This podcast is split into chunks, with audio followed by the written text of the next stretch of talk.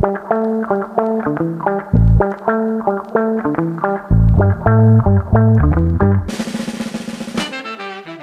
there, welcome to Greenfluence, the podcast that brings you the latest in sustainability, responsible investing, and climate change. I'm Sarah, your podcast editor, and it's fantastic to be with you here to bring you episode 8 of season 2. In this episode, we are continuing with our conversation with Anne Marie Elias, the CEO of Beacon Capital. Your hosts are Vis and Adriana, so get keen for some more insights into how we can make a real and powerful impact to help our communities. This is episode 8 of season 2 with Anne Marie Elias, part 2.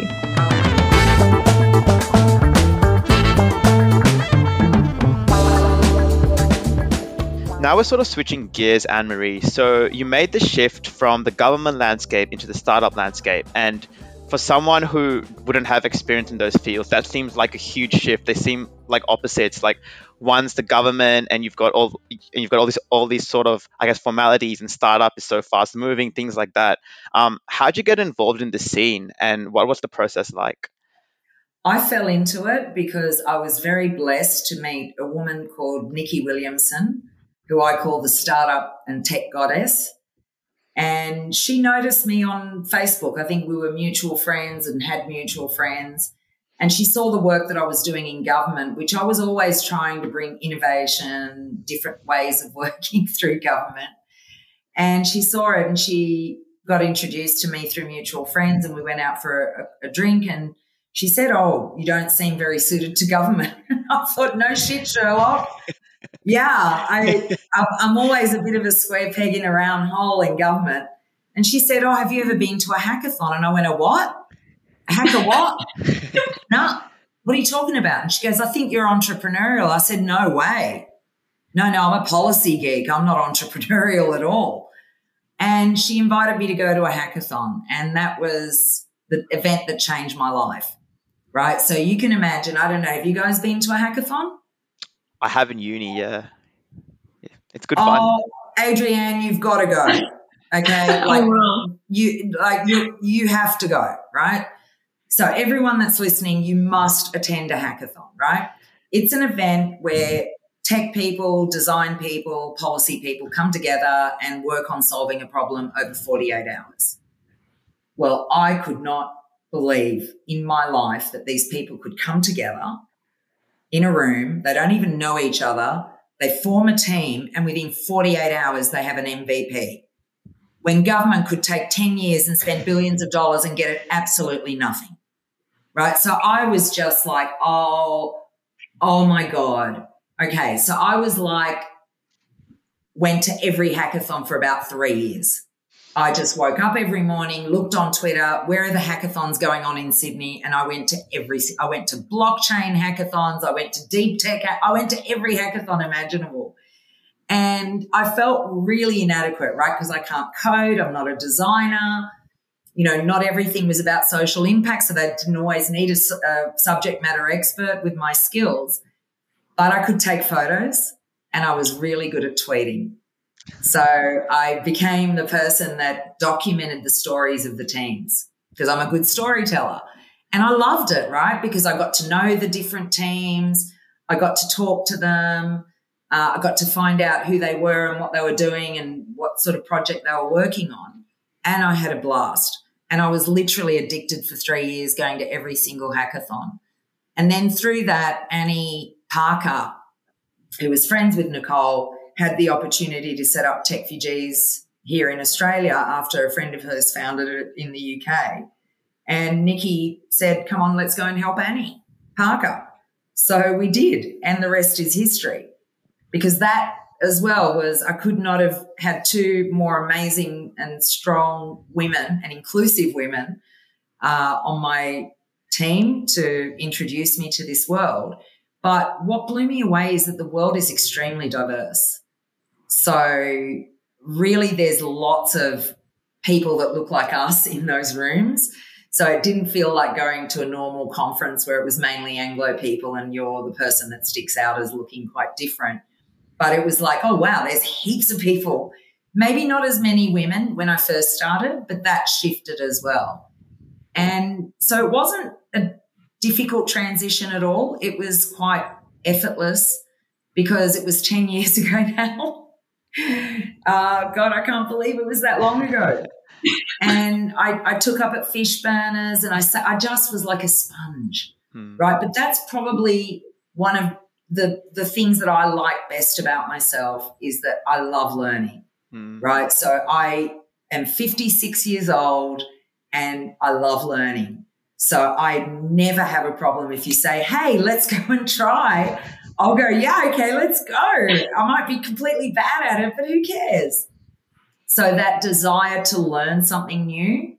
And, you know, it blew my mind, right? Because what I, I saw and I started to document because I was going to do a PhD on it, it was that cross sector collaboration, cross discipline collaboration is what happens in those teams and you don't have to know each other and you don't have to be anything.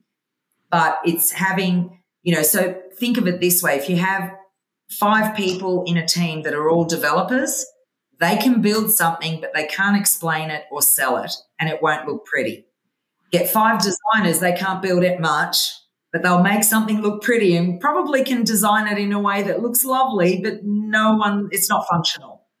And then you get five storytellers together and they can talk the house down, but nothing will be produced. So for me, it's the alchemy of collaboration that happens when you bring a developer with a designer, with a subject matter expert, with a salesperson, with a finance person, and then boom, you get something totally special. So then, for my sins or for my craziness, I thought, I'm going to teach government how to work this way and I set up something called the Collective, which was really working with family and community services and getting private sector at a regional level. So FACS operated in regions. So we started with North Sydney and we brought all the big tech companies that sit in North Sydney and all the big corporates like Johnson and Johnson and we brought people in from housing, health, education, and not for profits. And we sat down and had a very honest conversation about what was happening in the area. So the northern suburbs of Sydney has a higher rate of domestic violence than Western Sydney, yet it's not funded for it because there are no reports. So in Western Sydney, there's reports. In Northern Sydney, there's a lot of women ending up in hospital with a broken nose or a split forehead from falling down the stairs for the seventh time there's a very high suicide rate in the northern beaches. You know, very high, right? Lots of young people being left alone by their parents who get divorced and move overseas and leave the kids who are 15 in a mansion with lots of money and no supervision. So, you know, we we got real about what the problems were. I think it was the first time the department was that frank in a in a forum about where the problems were but also starting to talk to people like Johnson and Johnson about the number of, you know, single mums living in public housing that might be ready for employment in the next few years once their kids turn five. And that to me is the way you solve problems. And I, you know, when I left FACS, the whole system kind of fell apart. There's one region I think that's still maintaining it. But I thought about it again recently. It wasn't brain surgery. It was a bit what my parents taught me public private partnerships are awesome. Bring in the private sector, bring in community, bring in, bring in, bring in, and everyone work together to solve a problem because by trying to solve it on our own, it hasn't worked for decades. So, you know, I that's what I was trying to engender. And I thought about it recently again with Northern Rivers. Like if there was the collective, it would have been able to mobilize action a lot quicker because there would have been that connection already there. So, you know, I may revive it again, who knows? But it's that collaboration, I think, that I really want to underscore that I learned from the process of a hackathon. We apply the methodology of like lean canvas, agile to the way that government might come up with ideas and process things. We can do it a lot quicker. So the notion of rapid prototyping, which was designed, which was founded by Bill O'Chee at Google when he produced Google Glass, is he shut the doors and he said, okay, let's produce Google Glass with whatever's in the building. So they didn't have fancy cutters or anything. They just built the first Google Glass prototype out of what they had.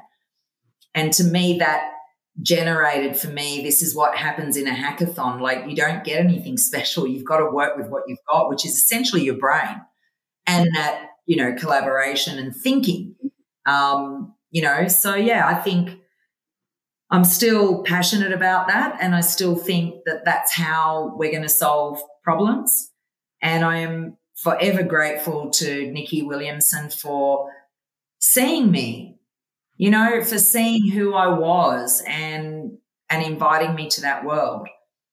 So I guess because of that, you know, I've always been open for young people to approach me, always happy to mentor, um, you know, to be there to, you know, talk to young people because I, you know, I wasn't so young when Nikki gave me that opportunity, but I have always been really lucky with opportunities. So, you know, it's an obligation to check my privilege and realize that I've got to pay it forward every day. For sure. I think when you mentioned hackathon, I was like, wow, that's actually perfect for you. I was thinking that in my head. Um, and you have to you have to let us know when you're attending the next hackathon. I'm sure um, quite a few members of our community would definitely be interested. Um, and then the other thing I found really interesting, Anne Marie, is that you love learning. So um, wanted to ask you uh, for all the young people out there on our podcast, what's some what's an exciting social impact trend that people can really get into?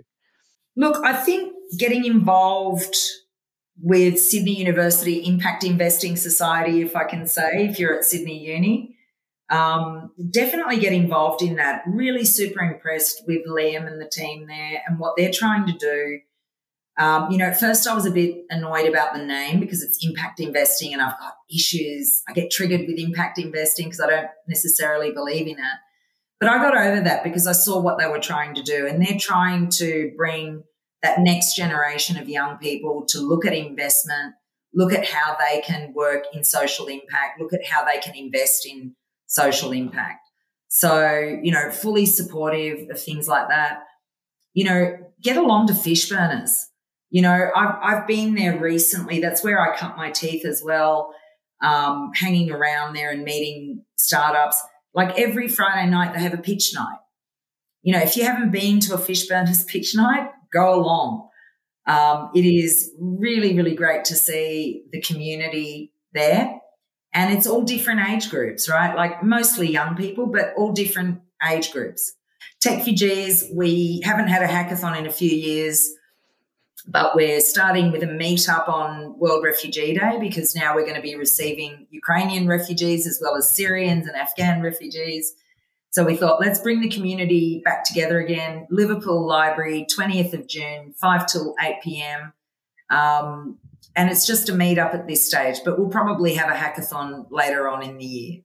And if I can tell you a quick story about the very first hackathon we did in Liverpool, and we went out to Liverpool because I said to Annie and Nicole, we can't do it in the city because a lot of the young women won't be allowed to go that far. So I'm committed to making sure that young women are allowed to attend. So we partnered with Settlement Services International, which is a refugee settlement agency. And I went out uh, several times to meet some of the parents so that they could see that their kids weren't going to a disco, that there were responsible adults that were going to be there. And one of my favorite, well, two favorite stories came out of that. Shakek Rezai was 16 when she came to the hackathon and she won that hackathon and she won a prize of uh, attending a design school, which she did. And then she ended up at UTS studying design. And I'm still in touch with her today. And I said to her, I still can't believe your parents let you go. And she goes, Oh, they were so happy because they met you and, you know, they knew we would be safe and all of that. And, you know, that's the kind of stuff that makes the world of difference. You know, if I didn't check my privilege and I didn't remember that I wasn't allowed out at that age, that my escape was being able to go to the Ethnic Communities Council as the youth deputy chairperson. That was my out that was my liberation into the world. So I had to think of others that might be in that same situation two decades, three decades on, because I need to make sure that those girls aren't left out. Because my mum would not have let me go, you know, if we fast back backed into that time. The other story is Nirary Dacho. Nirary had arrived in Australia three months earlier from Syria, and He'd been um, in the tech industry there And he stood at the hackathon and pitched his story, which was I've been here three months and I know my trajectory is going to be cleaner security guard or Uber driver. So I wanted to talk about how I've got skills and I have skills in tech. Anyway, long story short, he met Anna Robson at that hackathon and they created refugeetalent.com, which is an agency that places skilled refugees into skilled jobs. They're now working with other organizations internationally to source highly skilled refugees to come to Australia.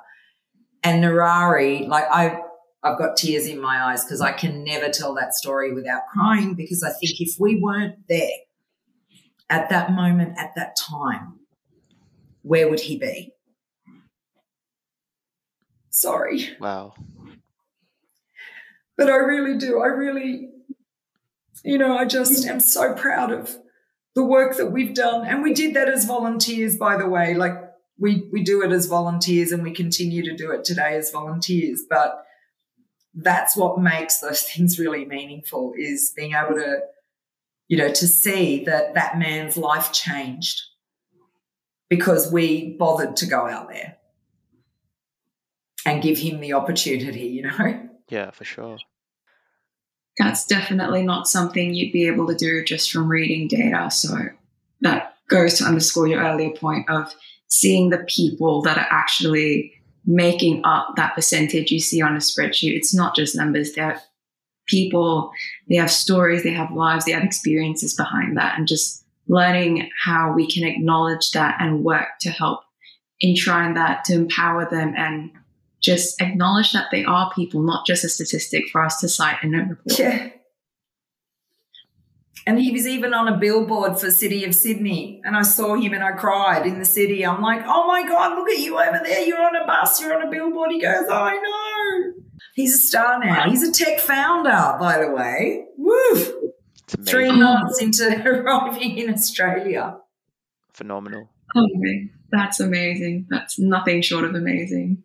And, you know, it felt like I was able to redress a bit of what my parents went through. You know, that that's kind of my the love in my heart is that, oh my God, my mum didn't get that opportunity. She got it later. But we're going to definitely help these people now that come into the country that are skilled because they deserve to have jobs that are skilled. I think just hearing from all your experiences as well, you are so clearly a leader. You are one of those people driving impact, wanting to do good for the society. And I think we might shift gears a little bit as to how that sort of influences you. So, can you tell me a little bit about how that experience has shaped your leadership style? I'm a super reluctant CEO. I've never wanted to be a CEO. I've always liked to be the chief disruptor.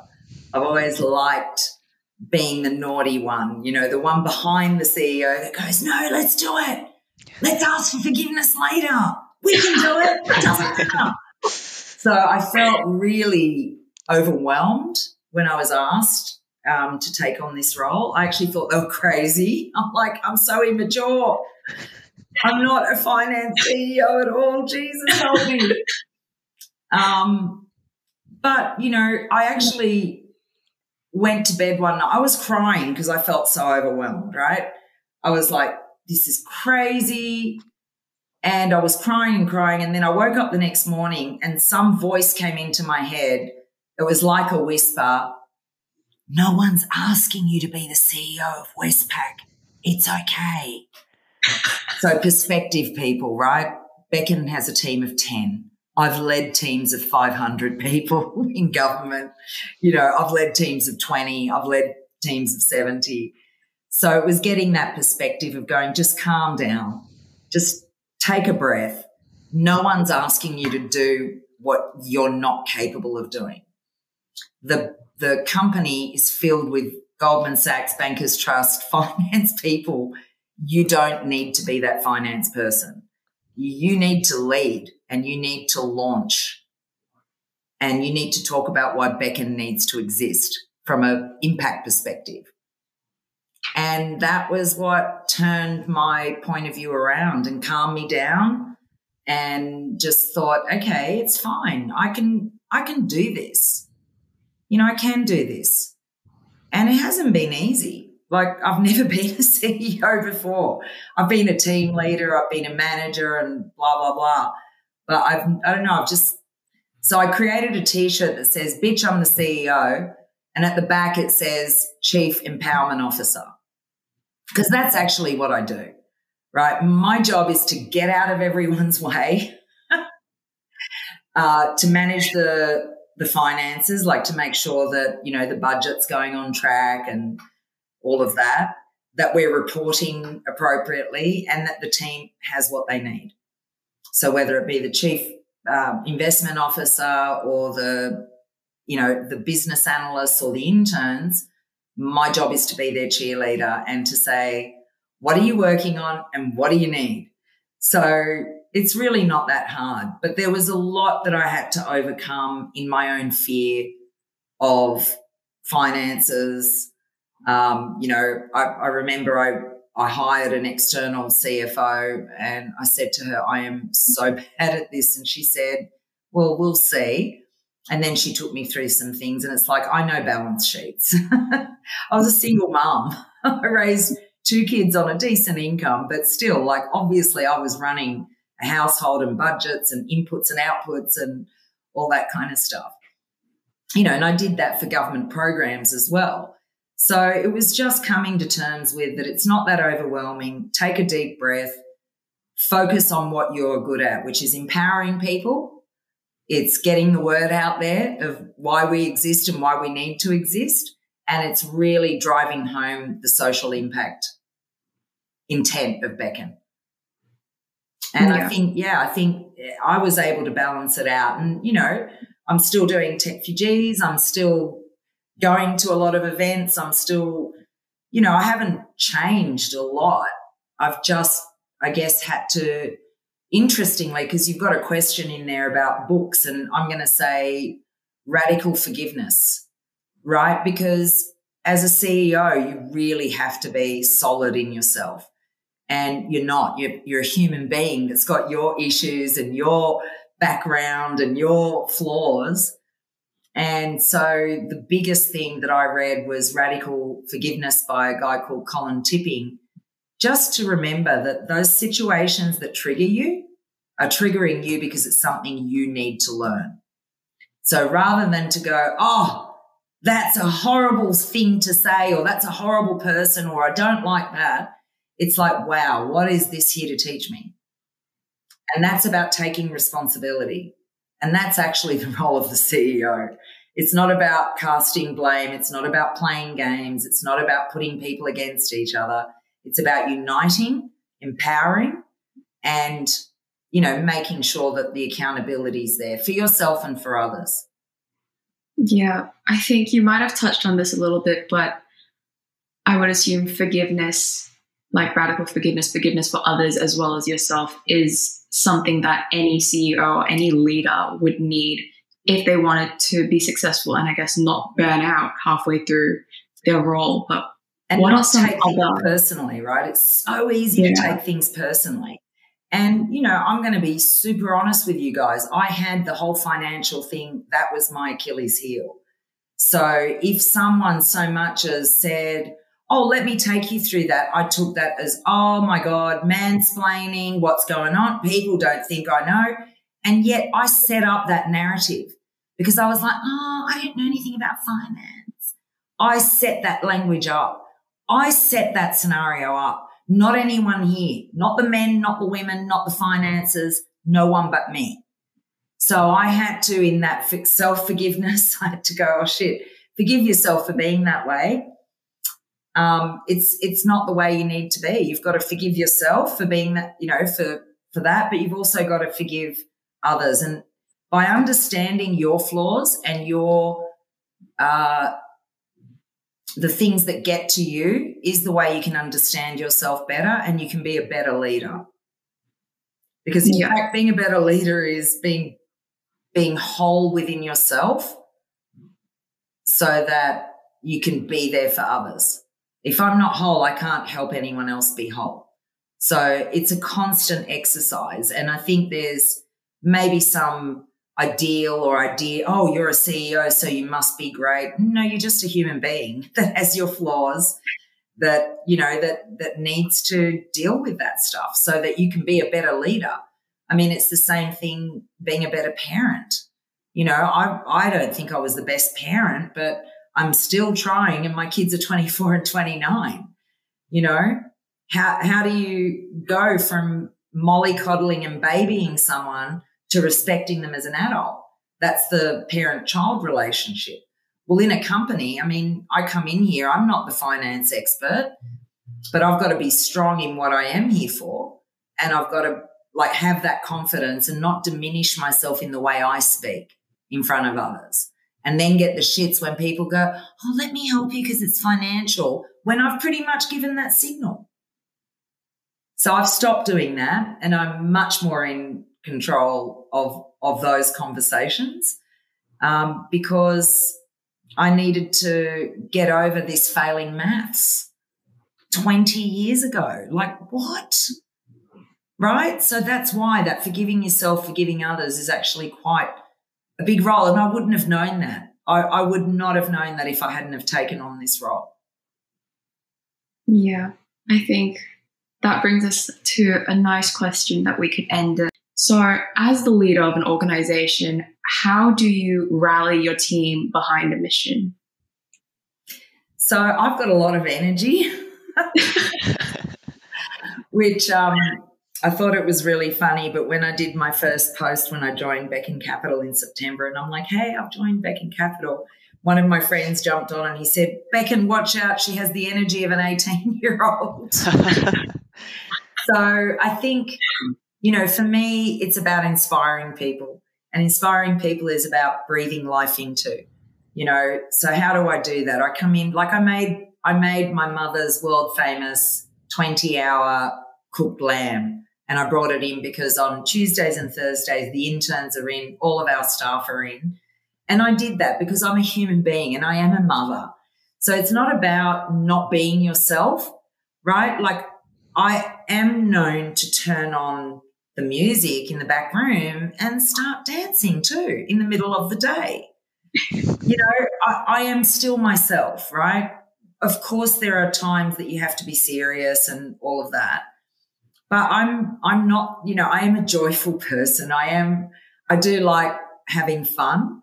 And so we have a stand up meeting um, once a week, and it's on a Tuesday so that the interns can be a part of it. And that's where we go around to the whole team. Everyone talks about their priorities for the week and we go around and say, what does anyone need? And that's how we sort of come together and then rally around them. I mean, I cook for them sometimes, I go out and buy silly things for them, um, but also opening up about myself. So I often talk about my mum and the difficulty that I'm going through, you know, watching her go through her end of life because I'm a whole person you know, I'm a human being. I'm, I'm not a machine. I'm not a perfect CEO. I'm a person that has a life that has, you know, has, has their scars. And so I think, you know, the thing for me is finding that balance and finally, finally at the age of 56, finding that calm. Right. And I've never been calm. I've always been angry. You know, I think the the energy that has fueled me has been anger. And therefore, I've been very reactive. Whereas I think the last eight months being with Beckon and reading Radical Forgiveness and having a, a leader coach, you know, has really just brought me back. And the beautiful thing is, I ran into a friend of mine that I hadn't seen in years, and he said to me, Wow, you are so much calmer.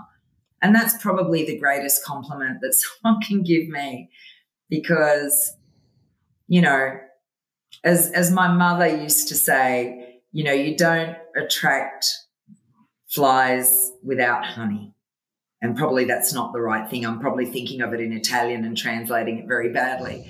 But you know what I mean? You can't attract uh, people without honey. So being sweet and you can only be sweet when you're comfortable within yourself and you accept all of it, right? Like I get angry. I, I, I still am reactive sometimes, but generally my space is trying to be calm and trying to be supportive of others and try and bring that team together, in particular the young people. So I've been the hugest champion of our interns.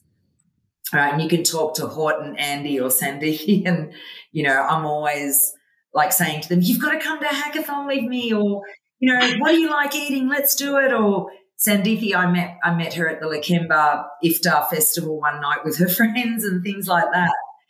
Do you know what I mean? It, it doesn't. It's not a nine to five thing. You know, like we do things. And, you know, Elijah, who's one of the guys that's working on, on our platform, you know, you know, we've talked about going rock climbing and things like that. So it's looking at things that bring people together, but not forcing people to do it, but just sort of saying, hey, how about we go rock climbing next weekend? Um, you know, we've got a really flexible work environment. So I, everyone can work from home except for Tuesdays and Thursdays when the interns are in because I want a full office those days. So there's only really two days a week that we're all physically in the same place.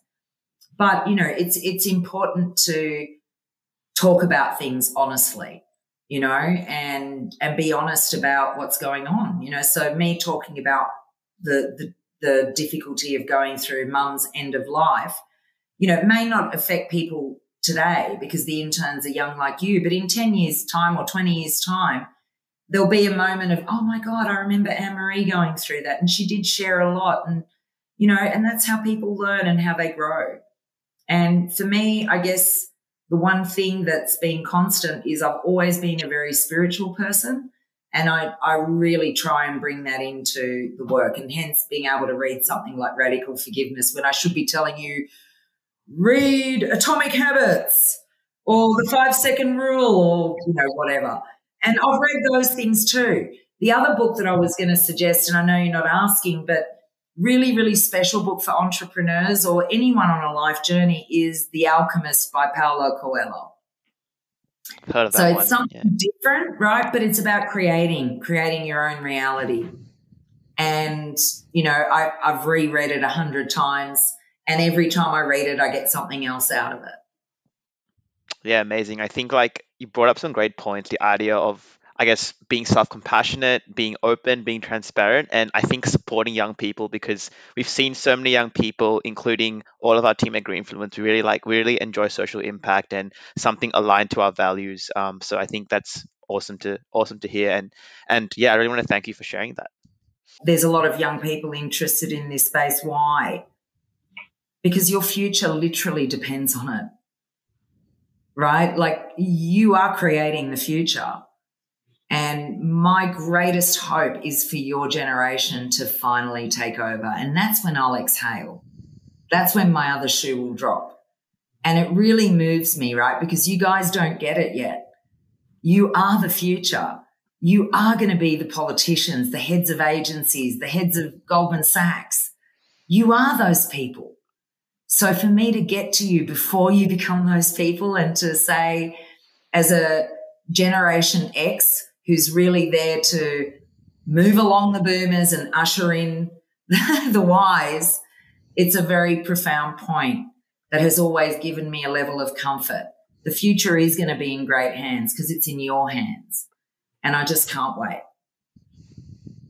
That what a perfect way to wrap up the episode. Thank you so much, Anne Marie. Golden quotes everywhere. Thank you so much for coming along. Oh my God. My privilege, really and truly my privilege. I still don't understand why you young people care about someone like me, but I think it's awesome. I really do. It, it just warms my heart.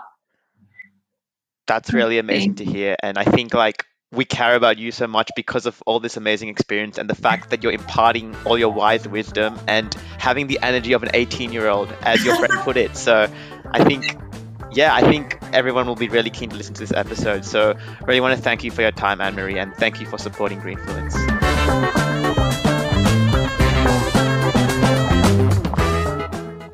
What did you think of part two with Anne Marie? Her passion for people and optimism is just so infectious. It was such a privilege to have her on the podcast.